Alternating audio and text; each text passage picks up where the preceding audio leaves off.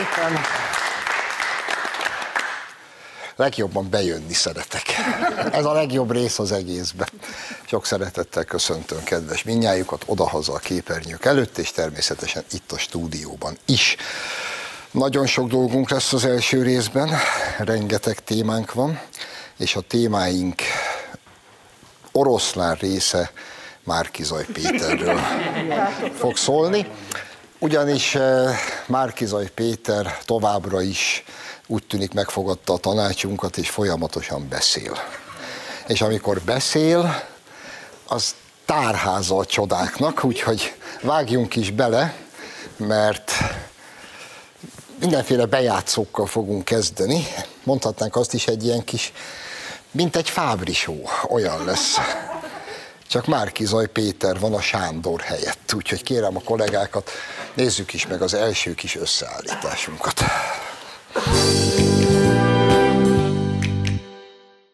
Milyen országban élünk?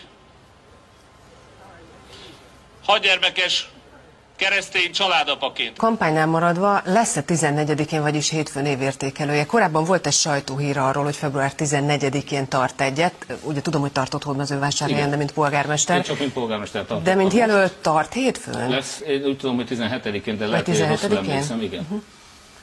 Tehát akkor 17-én tart egyet, mert ez még elnézést, nem volt, nem volt nyilvános, de akkor a dátum mindegy is tart, tart jövő héten ö, évértékelőt. Igen, 15-én. 15-én. Jó, hát akkor várjuk az évértékelőt, és még mindig a kampánynál maradva ö, 16-án. 16-án. Jó. Igen, most egy közben suktak nekem oldalról, úgyhogy 16-án lesz, azért mondom, hogy ezt fejből nem tudtam. Átadom a terepet Simon Andrásnak, hogyha ha akadnak kérdések, akkor nagyon szívesen válaszol. Köszönöm szépen. Csak pontosítás, hogy természetesen most 90 nap az álláskeresési járuléknak az időtartama, és az Egyesült Ellenzéknek az a célja, hogy ezt 180 napra emeljük el. Pardon.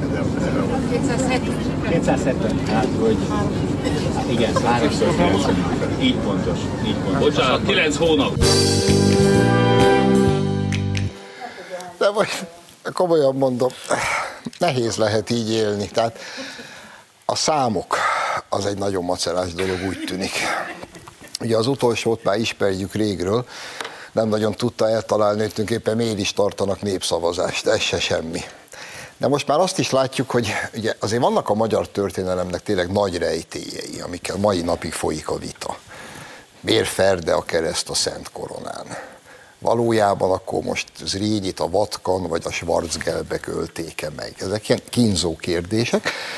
Most ezek mellé felsorakozott az is, hogy hányadikán tartja Márki Zaj az évértékelőjét. Ezt se tudjuk. De a kedvencem az nem ez, hanem a hadgyerekes családapa. Szóval most emberek komolyan ö, mindenfélét el lehet téveszteni. Na de létezik olyan fáradtság, hogy az ember azt elfelejti, hogy hány gyereke van, és belöki, hogy hat, és mi volt este, mikor hazament? Kézeljék el az asszonyt. Péter, hét. hét. Vagy Péter hazament, és azt mondta, hogy én hatról tudtam eddig. Egészen elképesztő, de ha már szóba kerültek a nők, akkor hát kukkantsunk bele a következő bejátszónkba. Márkizaj Péter és a nők viszonyát fogjuk most boncolgatni. A vidéki Fidesz szavazó küldött nekem egy teljesen megfejtett keresztrejtvény újságot. Tehát fantasztikus. Ez a szegény asszony lehet, hogy egyébként lehet, hogy asszony nem tudom a helyesírási alapján gondolom csak. Tehát itt van egy megfejtett. Hát szépség hibája ennek, hogy ez a fantasztikus asszony, ez egy olyan újságot küldött, amiben pont az egyik keresztrejtvény ugyan nem volt megfejtve, a többi meg meg van ugyan fejtve, de ebben benne van a megoldás is mindenhol, tehát nem tudjuk, hogy ő mennyire saját kútfőből tudta megfejteni. Azért nem úgy jön, hogy az ember úgy sisterekbe pofán vágná? De pont könyörög a pofonér. Tehát milyen duma már ez? A helyesírásából sejtem csak, hogy asszony. Ez a szegény vidéki asszony, aki a keresztrejtvényt se tudja megfejteni, meg különben is a helyesírása alatt. Na most ez a csávó, ez így gondolkodik. Hát ezekkel látszik, ilyenkor jön ki a valódi énje. Az az igazi, mély, ótva, rohadék lumpenproli. Te, ez az a típus, azt nem tudom, ismerik, amikor hazamegy a csávó este, bemegy a konyhába, dúr egy hatalmas pofon az asszonynak. Mi ezt miért kaptam? Ja, nincs vacsora. Másnap hazamegy este, vacsora az asztalon, megeszi, föláll, bum, irgalmatlan po. Hát ezt most meg miért? Mi az, hogy a vacsorához még egy sört se kapok? Megy haza harmadnap, vacsi kikészítve, üveg sör kirakva, megeszi, megissza, föláll. Irgalmatlan pofa. Hát ezt most miért? Figyelj, biztos van valami a rovásodon, hogy így hízeleksz. Ez a csávó ez. Ez. Aki nem tud helyesen írni, az asszony. Egyébként legfőbb szövetségeséről Dobráv Kláriról a minap azt mondta, hogy annak ellenére tehetséges, hogy nő. Imádom. És mindezt úgy, hogy a minap fejtegette valahol, hogy a nőkkel fogja megnyerni, mert ő a nők körében roppant népszerű. Ezt, ezt el tudom képzelni. Úgy főleg ezek után. Tegye fel a kezét, itt van egy csomó hölgy, aki imádja a csávót. Nincs egy se. Helyes írás megy. Szerintem egyébként ez tipikusan az a fazon, ez tuti két esszel írja a leszt. És ha szólnak neki, hogy figyelj, az egyes, akkor az, hogy mi, miért nem hallott, kettő lesz. Hát ő ilyen, ő ilyennek született. Mindegy. Szeressük a Péter. Ő is a Jóisten gyermeke, fele barátunk, majd meg lesz mindennek az eredménye remélhetőleg. Amúgy pedig, csak úgy az érdekességképpen, mert szinte kár is ezzel foglalkozni, de mégis olyan jó, Emlékeznek, mikor Orbán Viktor Putyin elnök úrnál járt? És aztán meg is jegyezte, hogy ő még életében ilyen asztalt nem látott, aminél ültek. Egy ilyen négy méteres asztal. A kép után jött az ellenzékünk, Szabó Timi ügynök elvtárs nővel az élen, és hosszan kifejtették, hogy ez azért van így, azért ültették az Orbánt a Putyin egy ekkora azt, ilyen távolságra, mert ezzel is meg akarta alázni. És akkor így néztük, ilyenkor nem is tudsz mit mondani, nézel ki a fejedből. Aztán pár nap múlva Orbán után Macron is elment a Putyinhoz, azt láss csodát, beültették ugyanehhez az asztalhoz. És valamiért a Szabó Timi nem írt hosszú Facebook bejegyzést, hogy a Putyin Orbán után a Macront is meg akarta alázni. Aztán azóta kiderült, hogy állítólag a magyar stábban volt egy covidos, meg a Macronnál is, és akkor azért ültették őket ennyire messze, de a lényeg tekintve teljesen mindegy. Várom, hogy Scholz elvtárs, a német kancellár is hamarosan beugrik Moszkvába, mert egyébként tudják, ha, Orbán megy Moszkvába, akkor az az Európai Egység aláásása, meg hazaárulás. Ha a Macron megy, meg a Scholz, akkor az az Európai Egység feltámasztása, és mindennél csodálatosabb. És édes Istenem, add meg, hogy a Scholz is egy ehhez az asztalhoz üljön le. Csak azért, hogy Timikétől olvashassak végre valami okosat és fontosat. Ennyit róluk. Tudom, ezek ilyen apróságok, de imádom. Egy kicsit ugorjunk bele egyébként a nemzetközi ballip sajtó működésébe is. Múlt hét egyik izgalmas híre volt, de lehet, hogy e hét elejének, már nem tudom, mindegy is.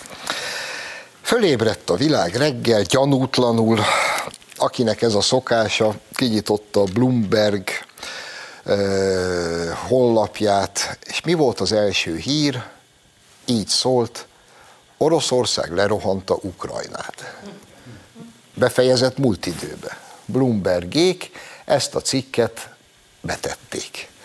Na most majd levették egy óra múlva, és elnézést kértek, Duma, véletlenül élesítettük az Ukrajna lerohanásáról szóló cikkünket. Na most, na most, figyú. Én eltöltöttem egy pár évtizedet az újságírásban már. És olyan egyébként tényleg van, hogyha mondjuk arról jön hír, hogy valami híres ember haldoklik, halálos beteg halálán van, akkor meg szokták írni a szerkesztőségek előre a nekrológot, hogyha bekövetkezik a szörnyű tragédia, akkor ne akkor kelljen ott kapkodni, hanem rögtön ki lehessen tenni. Ez bevett. Na de hogy egy ország megtámad egy másikat, ezt megírni előre, aztán véletlenül ki is hozni, édes véreim, na ilyen nincs. Ilyen tényleg nincs. Hát köszi. Igen, tényleg van, hát hiszen látjuk, hogy van. Csak amikor az ember ilyet lát, akkor mégiscsak elgondolkodik, hogy miről is szól ez az élet, meg kik is vannak ott, meg, meg hol élünk még, meg igazából, ami a legérdekfeszítőbb, ki is akar itt mindenképpen háborút? Mert hogy Putyin nem, az fix.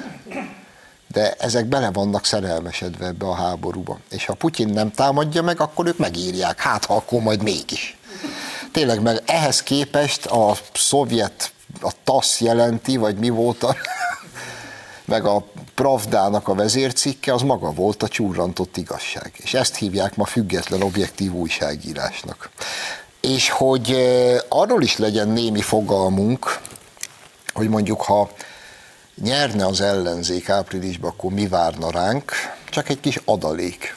Nem tudom, hallották-e, a német kormány, jelesen a külügyminiszter bejelentette, hogy hamarosan megérkezik az új külügyi államtitkára, egy nő, aki egyébként a Greenpeace egyik vezetője, amerikai állampolgár, soha nem volt német állampolgár, a büdös életben nem volt soha semmi köze Németországhoz, a német politikai közösséghez, a német nemzethez, és külügyi államtitkár lesz belőle Németországba.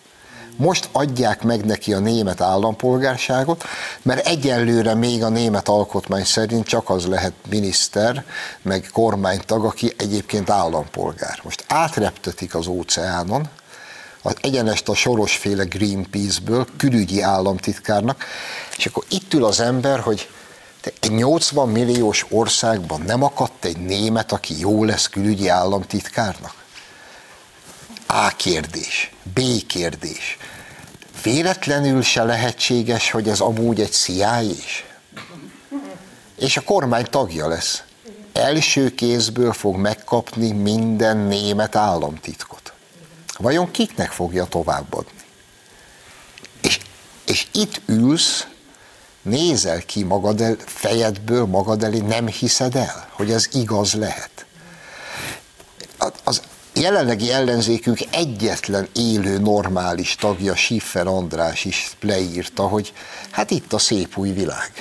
Egy amerikai állampolgár lesz a német külügyi államtitkár, mert így számolják fel a nemzetállamokat, az országok szuverenitását, és ne tévedjünk, hát Gyurcsány megmondta. Nem bujkálnak, megmondta. Az ő célja az Európai Egyesült Államok. Ha ezek győznek, a fél kormányt a CIA fogja kinevezni. És ne tévedjünk, ilyen már volt. Hát Ukrajnában, a Majdanon, a CIA által rendezett kis forradalom után fölállt egy olyan új ok- ukrán kormány, amelybe egy darab ukrán nem volt emberek. De még csak ukrán állampolgár sem. Csak CIA és csávók ültek az ukrán kormányba és azt rebesgetik, hogy minden kormányülés angol nyelven zajlott. Ezt szeretnénk mi? Ez volt az álom 30 éve? Majd nekünk is küldenek ilyeneket Amerikából? Államtitkárnak, meg miniszternek? Mert fognak, ne tévedjünk, fognak. Ez az ő nagy víziójuk a politikáról, meg a politikai krédójuk. És ez Németország.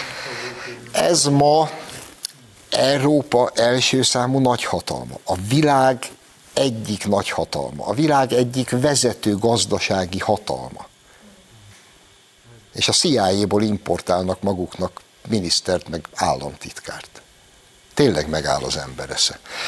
De van ennél izgalmasabb is. Emlékeznek múlt héten, amikor itt hosszan örjöngtem azon, hogy egy amerikai egyetemi professzor arról értekezett, hogy a gyerekeket kötelezően el kell venni a szülőktől is állami gondozásba kell adni, és addig is, ameddig ez majd létrejön, addig meg a gazdag gyerekeket adjuk a szegényeknek, a szegényeket meg a gazdagoknak. Ez egy nyugati parti egyetemi professzor volt, és egy nyugati parti folyóiratban jelent meg ez a kis műve. Na most, gondolom, kelet se, keleti part sem akart lemaradni, úgyhogy egy New Yorki egyetemi professzor, egész pontosan a New Yorki Állami Egyetem, ez a legszebb, etika és filozófia professzora, a következőket fejtegette ennek a hétnek az elején.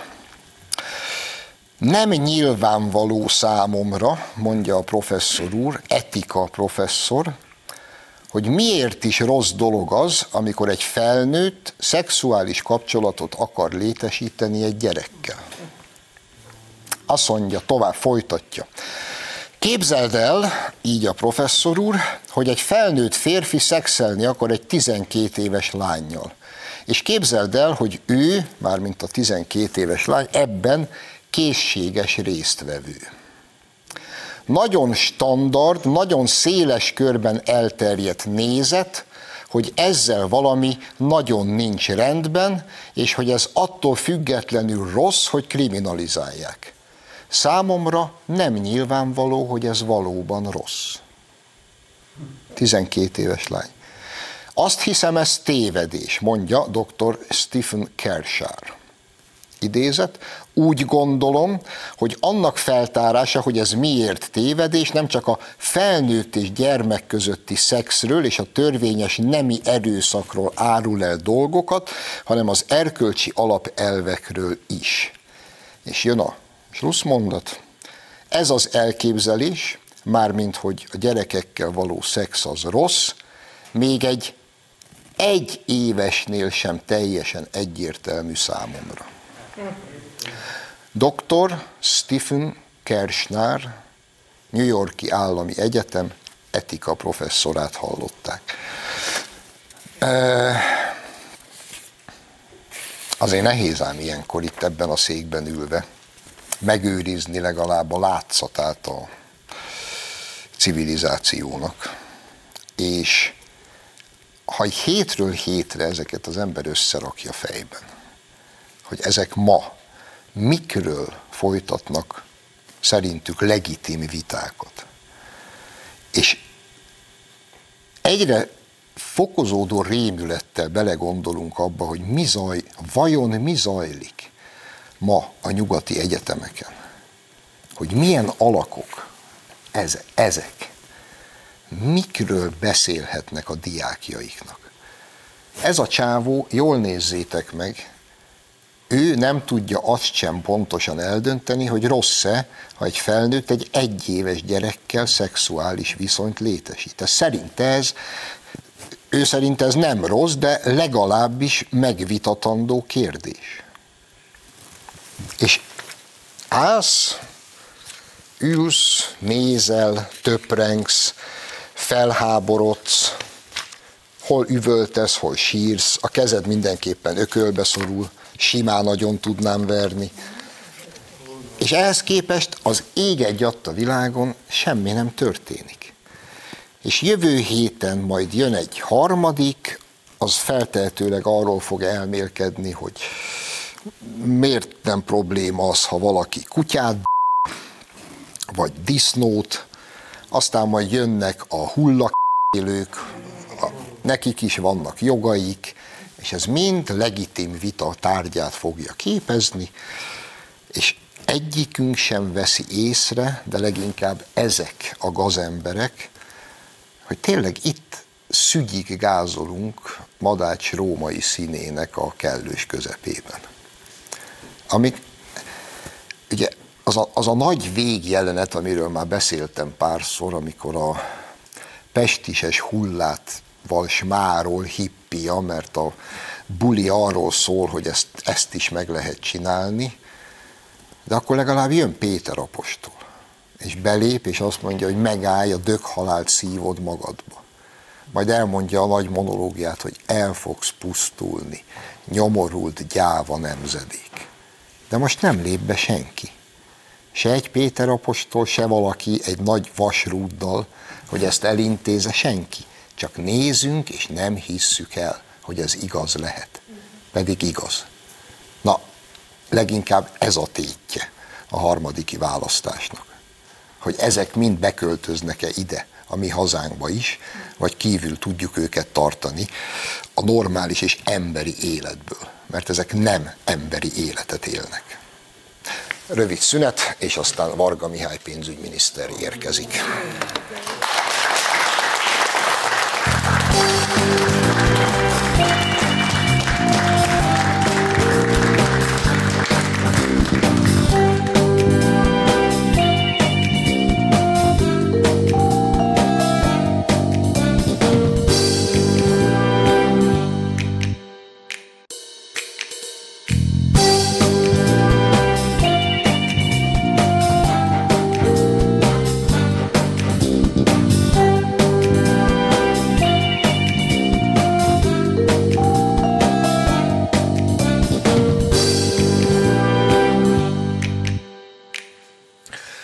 És akkor már is folytatjuk az adást. Vendégem tehát a stúdióban Varga Mihály pénzügyminiszter. Szerbusz, kicsit. Most uh,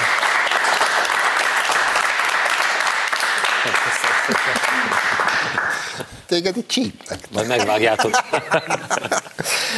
Most azt fogjuk játszani, hogy én mindenféle dolgokat itten felolvasok idézetként, és akkor te majd reagálsz rá, jó? Kezdjük Varjú Lászlóval, mert itt úgyis nagyon szeretem. Varjú László azt mondta, hogy kettős pont a nyugdíjkorrekció, a 13. havi nyugdíj és a 27 év alattiak SZIA mentessége csak ámítás, mert erre nincs fedezet a költségvetésben. Pénzügyminiszter úr? Varjú László nem barátja a tényeknek, tehát általában kételkedve fogadja a kormányzati bejelentéseket, ez a elmúlt 15 évnek a tapasztalata. Ugye ezekről is világosan és egyértelműen határozottan kijelentette, hogy ezek nem fognak megvalósulni. Most az elmúlt napokban azért a választók elég széles tömege kapott csipogó telefont, vagy vett elő a zsebéből, és láthatta, hogy ezek teljesülő ígéretek. Amit a kormány ígért, és ahogy mondtuk is, a intézkedéseink mögött ott áll az a gazdasági erő, ami ezt lehetővé teszi. Február elején, ugye, aki postán igényelte vissza az SZIA visszatérítést, már megkapta, ez 161 ezer család. Most jelenleg ezekben a napokban küldjük ki az online utalásokat, tehát ezek is be fognak érkezni a bankszámlákra. És a 13. havi nyugdíj mögött is az a korábbi kormánydöntés áll, ami azt mondta, hogy négy év alatt visszaépítjük a 13. havi nyugdíjt, hetente egy elemmel bővítjük, de ha a gazdaság lehetővé teszi ezt a gyorsabb visszaépítést, akkor ezt meg fogjuk lépni. 2022-ben a pandémia után időszakban eljutottunk abba a helyzetbe, hogy ezt meg tudjuk lépni, tehát ezekben a napokban a 13. havi nyugdíj utalása is megtörténik. Meg is kapták, bocsánat. A postás gyors, gyorsan is jár, nem csak kétszer csenget. Nekem meg, nekem meg tegnap egy kedves barátom elküldte képernyő fotón a mobiltelefonjáról a bank értesítését, hogy megjött a számlájára visszautalt befizetett adója, és annyit írt oda, hogy Léci, mondd meg a főnöknek, hogy köszönjük. no, folytatnám a sort, jó? Márki Zaj Péter szerint, idézet, az Orbán kormány csak 12 évente egyszer emeli a minimálbért. Pénzügyminiszter úr? Hát tárgyi tévedések vannak a magyar jogrendszerre vonatkozóan, mert ugye nem a kormány emeli a minimálbért, hanem a munkaadók és a munkavállalók állapotnak meg ebben a dologban. Ha és amennyiben nem tudnának megállapodni, akkor a kormány határozhatja meg, de erre az elmúlt években nem került sor. Tehát abban a testületben, amelynek egyébként tagja a kormány is, de a munkadók és a munkavállalók a fő tagjai, ezekben mindig született egy megállapodás. Ez 2022-re vonatkozóan is így történt, tehát amikor most a 200 ezer forintos minimálbérről megállapodtak, akkor ezt annak tudatában tette meg a szakszervezeti és a munkaadói oldal, hogy mit bír el a gazdaság. A kormánynak erre csak bólintania kellett. Örülök annak, hogy eljutottunk abba a helyzetbe, amikor a minimálbér összege ma már magasabb annál, mint ami a Gyurcsány korszak utolsó évben, 2010-ben az átlagbér volt. Tehát a magyar gazdaság mögött egy olyan tíz éves teljesítmény van, hogy a minimálbérben is meg tudtuk haladni azt a korszakot, ami az átlagbér szintjén kínálta ezt a jövedelmet. Igen, csak a tények kedvéért. A számokról egy néhány sor azt mondja, hogy 73 ezer forintról nőtt 200 ezerre a minimálbér, és ez nem úgy történt, hogy most 12 év elteltével 73-ról föl lett emelve 200 ezerre, hanem folyamatosan mindig is emelkedett. És még egy dolgot hagyd tegyek hozzá, megengeded, hogy ugye ebben a családi kedvezmények még nincsenek benne. Tehát ugye nem csak azt kell kalkulálni, hogy mennyi a bruttó jövedelem, hanem hogy ebből mennyi marad az embereknél. Márpedig ugye ők 2002 és 2010 között megszüntették a családi adókedvezményeket, leépítették ezt a rendszert. Ezt 2010 után kezdtük el újra visszaépíteni, és így tudtunk eljutni oda, hogy ma már a mondjuk az átlag jövedelemnek az összeg, ami most 430 ezer forint bruttó összeg, hogyha az az adórendszer maradt volna még meg, ami 2002 és 2010 között működött, akkor kb. 50-60 ezer forinttal kevesebbet vihetnének ebből a jövedelemből haza az emberek. És még erre jön rá a gyermekkedvezmény. Tehát azt gondolom, hogy nem csak az a fontos, hogy a jövedelmek tudtak emelkedni az elmúlt évben, hanem az a legfontosabb társadalmi cél, hogy ne egy csökkenő nemzet legyünk, hanem egy demográfiai, népesedési tekintetben emelkedő nemzet, eh, ahhoz hozzá tudtunk járulni azzal, hogy a gazdaság jó teljesítményéből egyre többet tudunk adni a gyermek nevelése és a, a gyermekek vállására. Ha már itt vagyunk, csak egy pillanatra elszakadva a számoktól, Németországban megdöbbentő volt, mikor ezt hallottam, illetve olvastam. Németországban 50 éve 50 éve. Minden évben kevesebb gyerek születik, mint ahány német meghal. Magyarán Németországban a demográfiai mutató az 50 éve zuhan lefele. A németek erre a megoldást a csodálatos migrációban vélik felfedezni. Ugye mai napig ezt mondogatják. Mondhatjuk, hogy azért van egy szignifikáns különbség mondjuk a német elképzelés meg a magyar kormány elképzelése között, hogy hogy is kéne itten akkor a demográfiai helyzetet megoldani, ugye?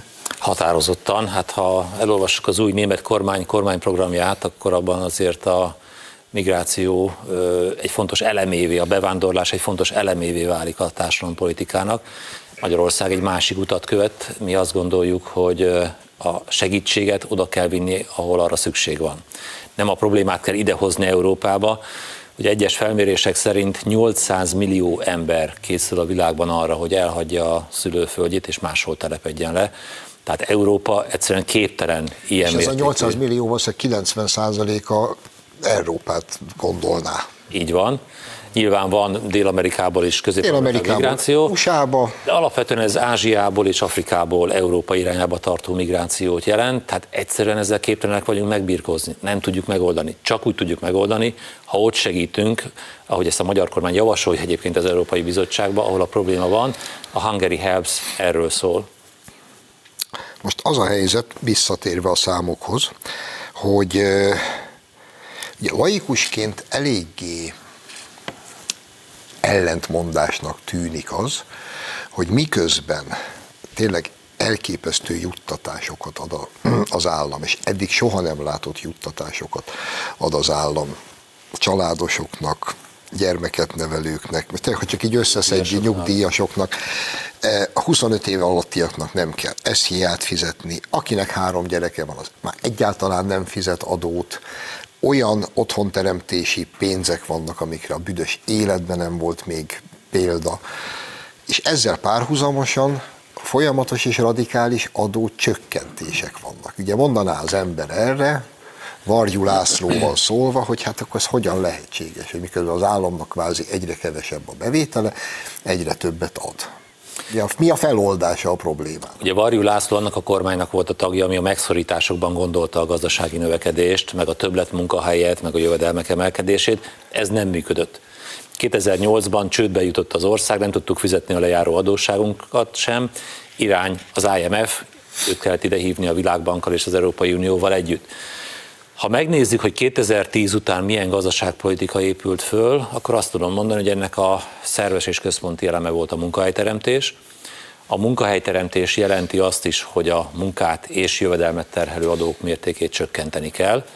és hogyha ezeket csökkentjük, és a munkát egy megbecsült dologgá tesszük, akkor van remény arra, hogy a egyről a kettőre, vagy ötről a hatra fogunk jutni. Tulajdonképpen ez történt a magyar gazdaságpolitikában, ez a váltás. Az adórendszer is ennek egyik fontos eleme volt. Az adórendszerben, ha belegondolunk, hogy milyen adókulcsok voltak 2010-ben, ugye 32 és 17 százalékos adókulcs, most egy egy kulcsos 15 százalékos adórendszerünk van. A vállalatokat sújtotta egy nagyon komoly nyereségadó, ugye 33 százalék, hát most eljutottunk oda, hogy a szociális hozzájárulási adó mértéke már csak 13 százalék, a vállalati nyereségadó 9% a legalacsonyabb Európába, tehát ezeken keresztül is pénzt tudtunk otthagyni a családoknál és a munkaadóknál, ezekből beruházások lettek, ezekből magasabb jövedelmek lettek, és a magasabb jövedelmekből pedig fogyasztás lett. Tehát a magyar gazdaság növekedését a beruházások mellett a fogyasztás hajtja alapvetően, és azt gondolom, hogy ez a pandémia időszakában is segített nekünk abba, hogy az emberek ne olyan típusú visszaesést, válságot éljenek meg, mint az 2008-2009-ben történt. Erre mindjárt visszatérünk, csak tényleg a, a számok. Honnan, hova jutottunk el? Esziát már emlegetted. 2009-ben 36 százalék volt, most egységesen 15. 25 év alatti fiataloknak ugyanúgy 36-ot kellett fizetni, most sem ennyit. Családi adókedvezmény, hogy hány milliárd forintot fordított erre az állam. 2009-ben 12 milliárd forintot. Most, 2022-ben 980 milliárd forint a családi adókedvezményekre szánt pénz. Egész, konkrétan összese lehet hasonlítani. Gazdasági növekedés 2009-ben mínusz 6,6 százalék, 21-ben plusz 6,4. Úgy, hogy két éve gyakorlatilag a világgazdaság ugye zuhan. Satufékezet. Satufékezet, mert hogy a Covid leállította az egész bolygót gyakorlatilag. Csak egy számot. Egy mondat, ha megengeded ehhez, a 2008-9-es válságnak a dupláját szenvedtük most el 2020-21-ben. Ugye a világgazdaság visszaesése duplája volt ebben a két évben, mint akkor 2008-9-ben, és ehhez képest jövünk ki sokkal gyorsabban ebből a válságból, tavaly már olyan 6,8-7 között lehetett valahol a gazdasági növekedés, és úgy, hogy nem kérünk külső segítséget. Nem azt mondjuk, hogy kedves IMF, Nemzetközi Valóta Alap, megint adjatok pénzt nekünk, hanem a saját erőforrásainkat rendeztük át úgy, hogy ebből gazdasági növekedés lett. De hát most megint azt mondják, hogy ilyen ekkora államadóság még sose volt, mint most. Ez az ellenzék egyik sípja. Az ellenzéknek abban a tekintetben van igaza, hogy nominális számot tekintve ez valóban egy magas adósság szint de abban nincs igaza, hogy ezt mihez képest viszonyítom. Tehát amikor ugye 2010-ben átvettük a kormányrudat, akkor egy 80% fölötti adósság szint volt, ezt a járvány előtti időszakig 65%-ra csökkentettük le. Most a 65% persze megnövekedett a pandémia átrendezése miatt, hiszen munkahelyeket nem hagyhattunk veszni, családokat nem hagyhattunk segítség nélkül, ez megnövekedett, de vissza fog állni az, a magyar gazdaságpolitika arra a tendenciára, ami 2010 és 2020 között jellemezte. Meg azért még valamit, én nem értek ehhez, én csak egy magyar történelem szakos tanárbácsi vagyok, de azért az adósság szerkezet is lényegesen másmilyen, nem? Ez értem ez alatt, hogy kinek is tartozik az állam? Hát igen, erre szokták mondani, nem mindegy, hogy egy baseballütős fiatal embernek tartozik valaki. vagy az apukája. vagy, vagy a szüleinek. Tehát óriási különbség, hogy a deviza arányát jelentősen csökkentettük ennek az adósságnak. Ugye 53% volt 2010-ben, most 20% alatt vagyunk, 20% alatt és a külföldieknek való tartozás aránya is radikálisan megváltozott. Most körülbelül egy harmada már csak a külföldieknek szóló adósságállomány, hiszen ők vásárolnak forint kötvényeket is. Tehát én azt gondolom, hogy sokkal nagyobb biztonságban vagyunk amiatt, mert a magyar háztartások, a magyar családok elkezdték vásárolni a magyar állampapírokat. Tehát körülbelül 500-600 milliárd forint között lehetett ez az állomány 2010-ben, most 11 ezer milliárd forint megtakarítása van a magyar családoknak, magyar állampapírokba. És azt gondolom, hogy ahogy Japán csinálja, nálunk is sokkal egészségesebb és biztonságosabb a saját állampolgáraink felé eladósodni, mint külföldi tartozásokat összegyűjteni. Igen. 2009 10-ben, mikor átvettük a kormányzást, hány millió ember dolgozott Magyarországon? 3 millió 750 ezer volt a KSH szerint, a nyilván tartott munkában állók száma. Most 4 millió 700 ezer fölött van. Annak idején nagyon sokan mosolyogtak azon, hogy majd itt egy millióval többen fognak dolgozni. Hát kérem szépen, a járvány két éve után többen dolgoznak, mint a járványt megelőző időszakban. Tehát a magyar gazdaságpolitika tényleg óriási lépést tett a teljes foglalkoztatás felé. Én azt szoktam mondani lakossági fórumokon azért, hogy aki nagyon akar magának munkát találni, azt tud ebben a helyzetben. Tehát csak még egyszer, hogy világos legyen.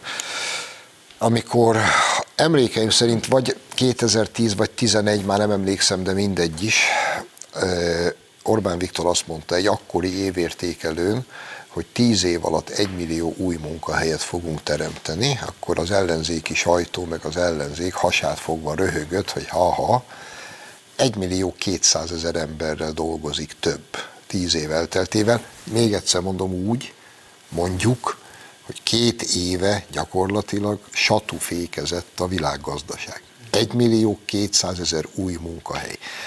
Jól sejtem én, hogy amiről már eddig is beszéltél, az 1 millió 200 ezerrel több munkahely, 1 millió 200 ezerrel több munkavállaló, az általuk befizetett, bár lényegesen alacsonyabb, de befizetett adó, és az általuk generált fogyasztás, mindez együttesen teszi lehetővé például azokat a juttatásokat, amelyek szerint Varjú László szerint nincs fedezet?